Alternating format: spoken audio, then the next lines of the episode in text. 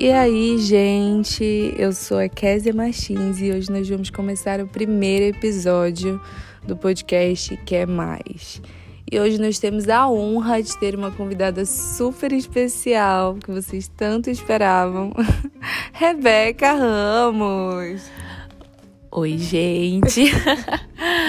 Para quem não me conhece, eu sou a Rebeca. Eu tenho 26 anos, eu sou de Campinas, São Paulo.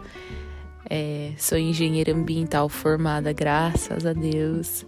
Sou fotógrafa também. E conheci a Késia aqui na escola. A gente é parceira de alojamento. Ela dormia na beliche de baixo, então ela ouvia eu me mexendo durante a noite. E a gente desenvolveu uma amizade muito legal durante esse tempo.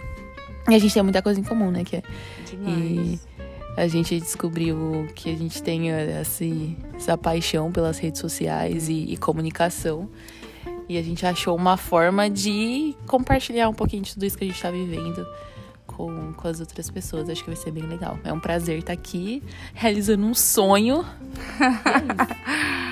E o nosso tema a gente soltou lá no nosso Instagram, tá? A gente até colocou uma caixinha de perguntas para vocês tirarem as suas dúvidas, né? A maioria sabe que a gente está vivendo uma temporada bem diferenciada na nossa vida. E o tema do nosso podcast é longe de casa. Então, nós estamos longe de casa. Vamos passar seis meses, já vamos concluir, né? Na verdade, os três meses, os primeiros três meses. E tem sido dias assim bem diferentes. Então acho que todo mundo tem um pouco de dúvida sobre isso que a gente está vivendo, como aconteceu, do nada, e nós vamos responder isso aqui para vocês. É... Qual foi a primeira pergunta, Rebeca? A primeira foi como lidar com incertezas sobre voltar para casa. Ah, gente, a gente ainda não tá sabendo lidar, não. Mas é, todo dia parece que o Senhor dá um, um spoiler de como será o pós-GTS, como será pós-escola, né, amiga? É. A gente tá numa escola que chama, como a Cass falou, GTS, é em inglês Disciple Training School, que é a escola de treinamento e discipulado. A gente tem realmente aprendido muito sobre missões, sobre liderança, muita coisa foi ministrada dentro da gente, né? A gente passou por, passou por processo de cura que a gente nem sabia que a gente precisava. É e a gente entende que nós somos cristãos e a gente precisa levar o amor de Jesus e o evangelho em qualquer lugar que a gente for. Então, independente de onde a gente for, a gente sabe que a gente tem que pregar o evangelho. E seja continuando em missões, ou seja, voltando para casa, para um ambiente de trabalho, para um para o mercado de trabalho, para as nossas igrejas, para as nossas famílias, a gente sabe o que a gente tem que fazer. Eu acho que isso deixa a gente mais calmo, né? Isso. Essa incerteza de o que fazer é, depois de, de tudo isso, quando a gente voltar para casa, ela diminui, porque a gente sabe. Porque a gente sabe o que fazer, né? Exato. A gente não sabe onde a gente vai fazer, se a gente vai voltar para casa, se a gente vai para outra nação, se a gente vai morar aqui na farm, mas a gente sabe o que fazer. A gente acredita que esse tempo foi realmente de transformação. Como a Rebeca falou, a gente foi curada de coisas que a gente nem sabia que a gente precisava ainda ser curada. Mas e foi muito bom, sabe? A gente vai. Tenho certeza que a gente vai olhar o mundo de uma maneira diferente. A gente vai saber lidar com as situações de forma diferente e sempre ligada ao que Jesus faria, né? Como Jesus é. E, e isso é muito bom. Sim, e a gente passa por um, um dos maiores processos aqui com relação à confiança, né? Essa incerteza do que fazer é, a gente aprende a, a, substituir o sentimento da incerteza pela confiança. Porque a gente sabe que a gente crê num Deus que ele conhece todas as coisas, ele sabe o que é melhor pra gente. Ele vê o onde a gente não vê, ele tem a visão panorâmica da nossa vida, a gente tem essa visão limitada do agora, o que tá acontecendo agora, ou a gente muitas vezes se questiona porque algumas coisas aconteceram mas a gente tem a consciência de que o nosso Deus é soberano e ele tem o controle de todas as coisas. E a partir do momento que você abre mão do controle da sua vida, que você realmente deposita sua confiança no Senhor e não na força do seu braço ou nos seus planos, tudo isso, fica muito mais fácil de viver a vida, porque como não ter paz sabendo que a sua vida está nas mãos da pessoa que tem o controle, que, que tem a visão panorâmica da sua vida às vezes a gente não enxerga o momento, mas ele sabe o porquê de tudo e para que de tudo. Então, isso dá muita paz para o nosso coração de entender que não é sobre a gente, é sobre ele. E todas essas incertezas, elas existem, claro, mas elas vão embora porque a gente entende que a gente precisa depositar toda a nossa confiança no Senhor. E isso dá gás pra gente viver o agora, pensando no futuro. É. E é isso. E com essa confiança que a gente veio parar aqui, né, Rebeca? Opa, um errinho aqui de gravação. Mas foi com essa confiança que a gente veio parar aqui. É, já respondendo outra pergunta, né? Como a gente parou aqui, como aconteceu tudo. É, como vocês sabem, me acompanham no Insta. Eu tava fazendo faculdade, tava aí fazendo minha faculdade, estava trabalhando e entre outras coisas. E do nada, Késia veio parar no meio do push-push, né?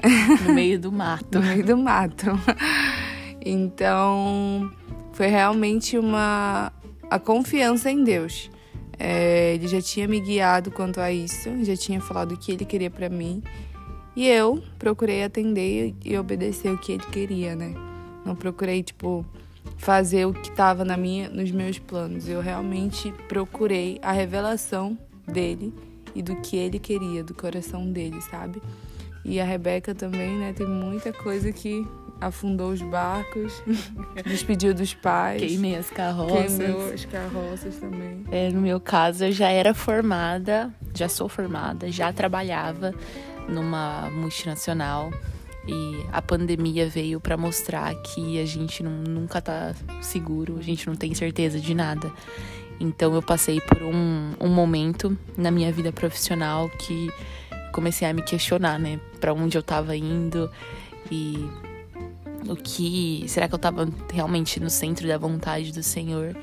Então, debaixo de oração, muita conversa com o meu pastor e com a minha família, eu realmente senti o direcionamento de vir para cá, de fazer a escola, sabendo que aqui eu ia ter um, uma visão muito mais clara daquilo que o Senhor queria para minha vida e, e que eu saberia realmente qual é o centro da vontade de Deus para minha vida.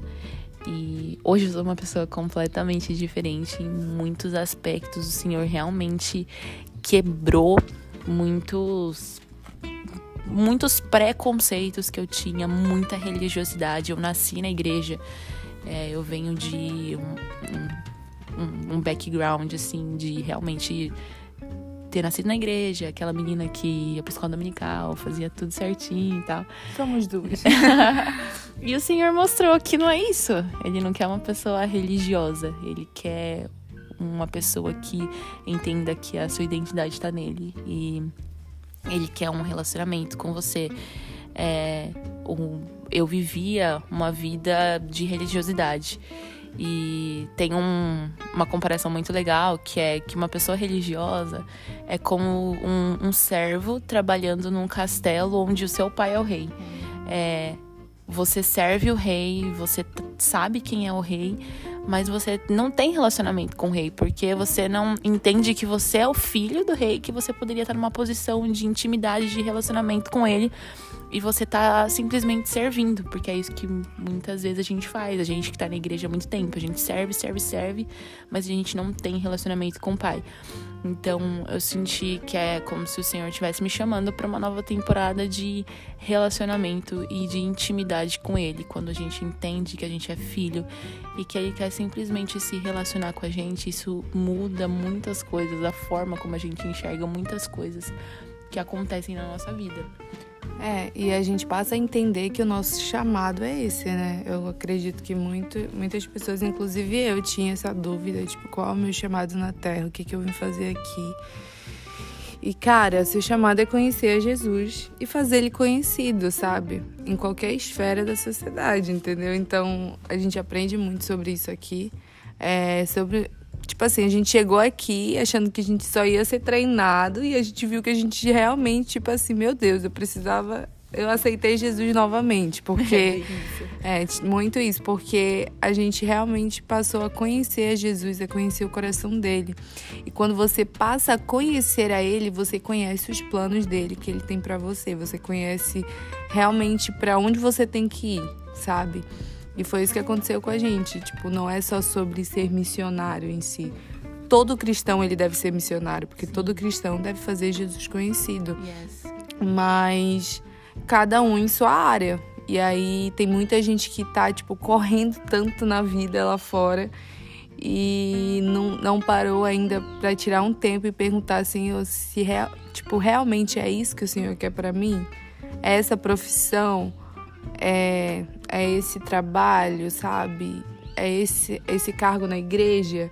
Então, às vezes, é, tire um tempo para você, tipo, buscar a revelação realmente do que Deus quer para você, sabe? E não, tipo, ah, porque tá dando tudo certo e tudo mais. Até porque Deus, ele não nos força a ter um relacionamento com Ele. Ele não nos força a fazer o que Ele quer. Então, você tem o livre... livre. Isso. Arbi... a liberdade. A liberdade de, sabe, de, de fazer o que você quiser. Então, mas, cara, sem dúvidas, eu acho que eu, eu não me arrependo de nada de ter colocado o Senhor no centro, sabe? É, nós não, não nos arrependemos de nada, faríamos tudo de novo, né, amiga? É, deixaríamos os nossos pais. que inclusive foi uma das perguntas também, né? De como lidar com a saudade de casa. Isso, nossa. E... Hoje é, é, dia das mães, né, inclusive, galera? verdade. Beijo, mãe, te amo. Te amamos, mãe. Porque a Rebeca também já tá meio que adotada, sabe? E, mas, gente, é, é difícil, né, amiga? É um sacrifício. É. E a gente entende que, que nessa vida alguns sacrifícios são necessários é, de fazer. A gente entende que o, maior, a maior perda do missionário é não estar. Né? A gente ganha muita coisa. A gente ganha muita coisa por escolher isso.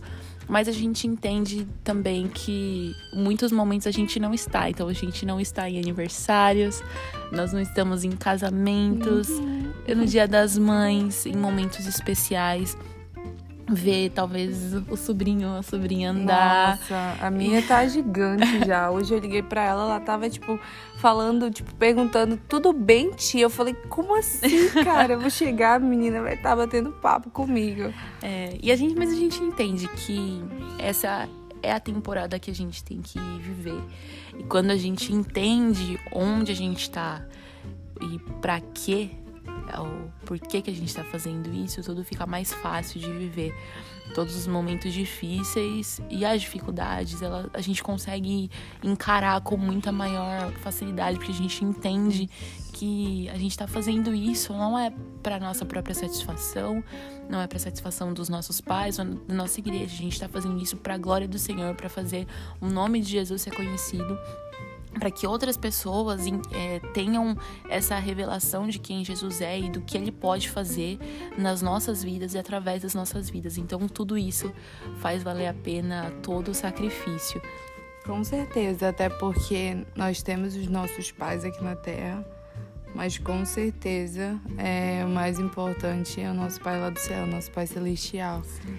E nossos pais foram fundamentais para a gente estar aqui. Com eu certeza. falo com a minha mãe, tipo, Mãe, eu tô aqui, eu sei que eu tô aqui. Porque a senhora, tipo, desde criança, desde o ventre, sempre me entregou pro Senhor. Tipo, Senhor, Sim. que seja feita a tua vontade. Se for realmente para eu ter que fazer sacrifício de, sei lá, ela tá distante de mim, eu faço. Então, tudo começou não só com isso, mas com os ensinamentos de levar para a igreja, de, sabe, de acompanhar, de estar ali aconselhando Tudo isso, tanto quando, a minha mãe me liga, tipo, ai, filho, eu tô meio sentida hoje. E aí depois ela fala assim, não mas toda vez que eu sinto isso, eu lembro que foi eu que te entreguei, sabe? Que isso não é só um sacrifício para você de estar tá aí, né? Mas é um sacrifício para mim também, é o meu Isaac que ela fala. É, eu falo, eu falo pros meus pais, eu tô aqui, a culpa é de vocês. A culpa é de vocês. Ninguém mandou, eu acordava de madrugada com os meus pais orando por mim, ungindo a minha testa. E desde criança, desde criança, é, na, na, verdade, desde a barriga da minha mãe, é, meus pais oravam, me consagrando ao Senhor, me falando: Senhor, a Rebeca é sua. Então, a gente está simplesmente fazendo aquilo que os nossos pais é, nos entregaram para fazer. Então, isso dá muita alegria ao nosso coração. A gente está em dois dias indo para as nações para falar de Jesus para as outras pessoas. A gente está muito animada. E tudo isso que a gente passou de estar longe de casa, tudo isso vale a pena para fazer Jesus conhecido, porque esse é o o, o nosso verdadeiro chamado e aquilo que o Senhor tem pra gente. Então, nada dá, mai, dá maior alegria pra gente do que realmente cumprir isso. É, e, e, os nossos pais, eles plantaram uma semente, né? E isso vai de geração em geração. Até como a Rebeca falou, daqui a dois dias a gente vai estar tá saindo daqui da fazenda e vamos estar por aí pelas estações. Inclusive, a Rebeca vai pro norte, Belém do Pará, minha cidade. Tá. Louca pra experimentar o açaí. Louca pra experimentar o açaí. Inclusive, pode trazer um pouco pra mim, viu? Pra formatura. Mas foi uma semente que eles plantaram. E eu acredito que isso tá, sabe, semeando cada vez mais e tá frutificando. E a gente vai plantar outras sementes por aí. E vai de geração em geração. É assim que, que vai ser. E é isso. É. Acho que foi isso, gente. Nosso papo foi muito bom, fluiu muito. Adorei. É verdade, foi ótimo. E vamos ter outros episódios, quem sabe mais um com a Rebeca, né? Quem sabe? E peçam, hein, gente? Clame por Rebeca Ramos de volta nesse podcast, que inclusive, que é mais, foi o nome. É. A Rebeca, tipo, falou na brincadeira. Eu falei, nossa, amiga, que bom esse nome vai ser esse mesmo. E é isso, gente. Clamem por Rebeca Ramos nos próximos podcasts, hein? Mas é isso, gente. Chegamos ao fim, né? E foi muito bom esse papo com vocês, tá bom? E, e é isso, acho é que é, só isso, tá? Fiquem com Deus, amamos Deus vocês, Deus abençoe. E, claro, busquem sempre a revelação do coração de Deus sobre a vida de vocês, para vocês serem guiados e direcionados da melhor forma. Que eu sei que vocês vão, sendo guiados por Ele, vocês vão viver planos perfeitos que vocês nem imaginam. E é isso, gente. Beijo, tchau. Tchau, gente. Um beijo. Deus abençoe. Ah, deixa eu cancelar aqui, né? Tchau. Adeus.